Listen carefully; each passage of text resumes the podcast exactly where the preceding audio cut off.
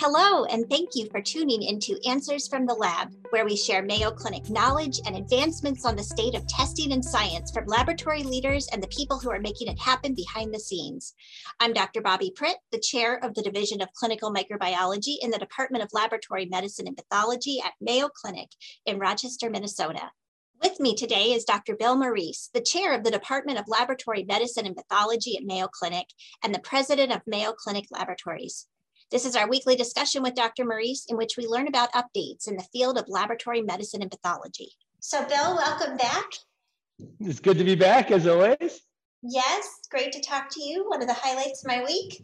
So, what is on your mind this week?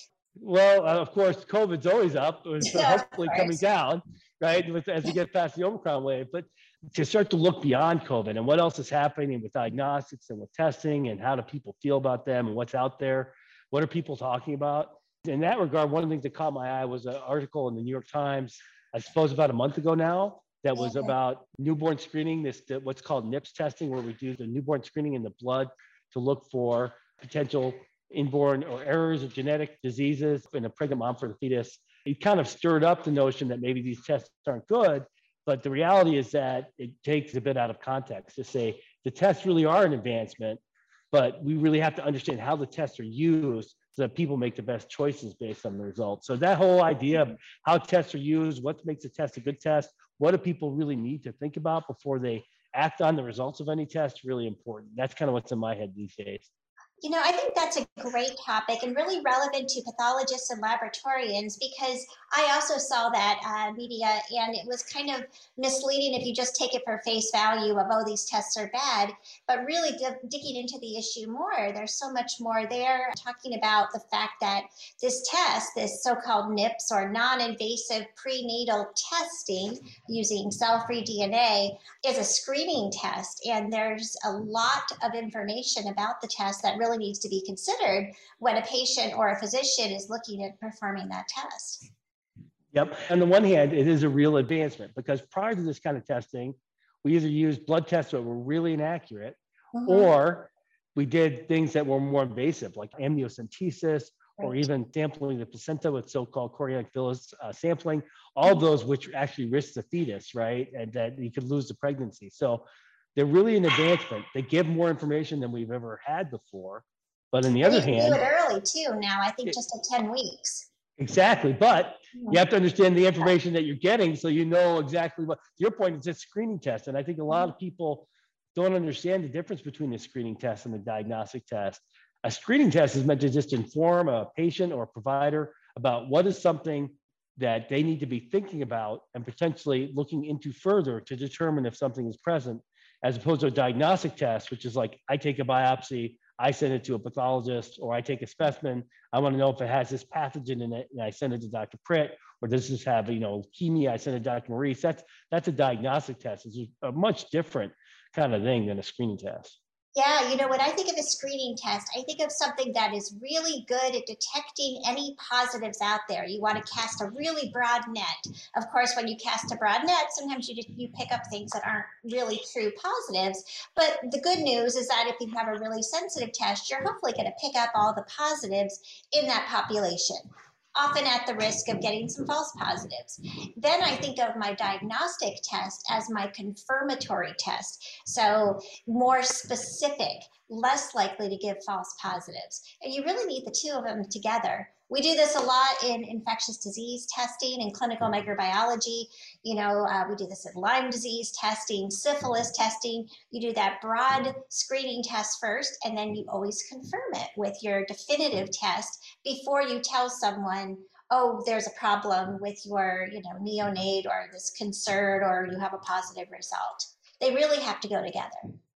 They do. And I think it's becoming more difficult and more challenging sometimes to put those pieces of puzzles together because we have things like this new blood screening that people can do when they're early in their pregnancy. Another thing that we're seeing coming out now is blood screening for cancer, right? And that you'll be able to draw your blood and we'll be able to screen for all sorts of cancers, which is a great thing because we all know that early detection of cancer is critical for a good outcome.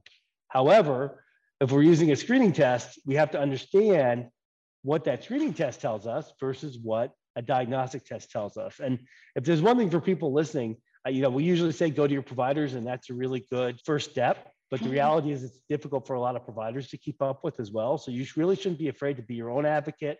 Be not be afraid to even call the, the laboratory, call the pathologist, or ask for some guidance from the pathologist or the laboratorian that's done the test if you're having questions. Because the last thing that any of us want, we want to produce accurate results, and we all are very heavily invested in that. We really want to help people understand them. And I think now that this with COVID, there's this greater interest just in general around testing. It's something that we have to continue to be a resource for for healthcare in general and individuals around some of these kind of what can be confusing questions. Yeah, you know, you have a couple of really good messages there, Bill. First, patients, be an advocate for yourself and, and go to good, reliable sources to get information.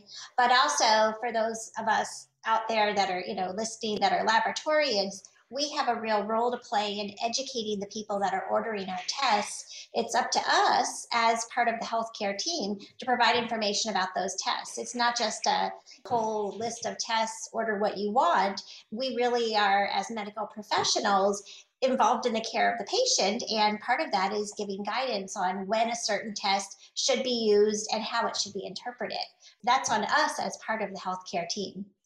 I agree. And I think the one thing that's new for all of us is that we also have to start to think now about how we do we make information available to patients who might want to come directly to our website or one of us. As for instance, for these, we talked about positive predictive value being included in a report, meaning what's the likelihood that this positive test really means that this condition is present.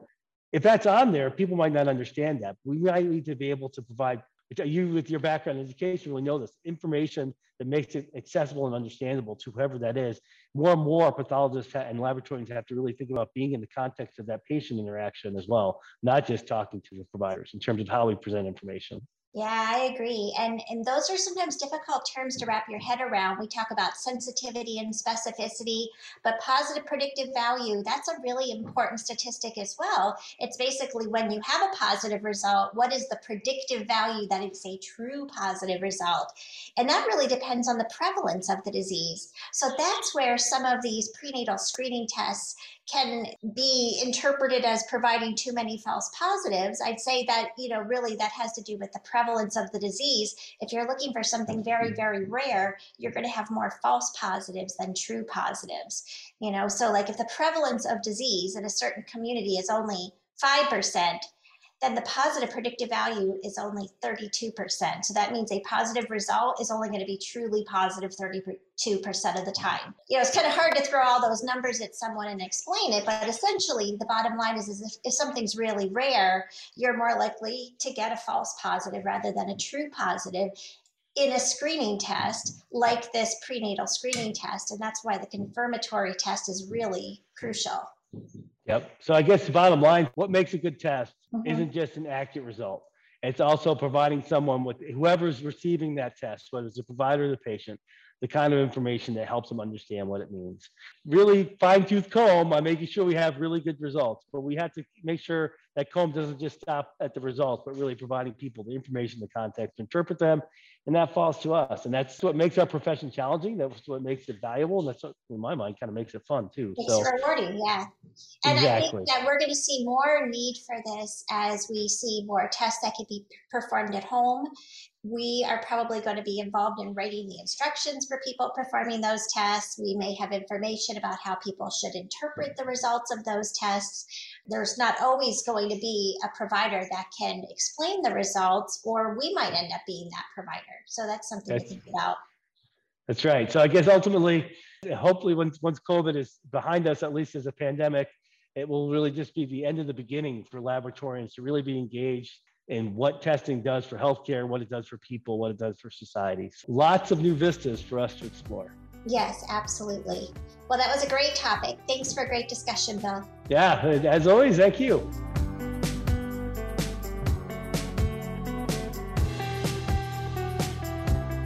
Thank you so much for tuning in to Answers from the Lab. Be sure to subscribe to this podcast and don't forget to tune in every Thursday and every other Tuesday.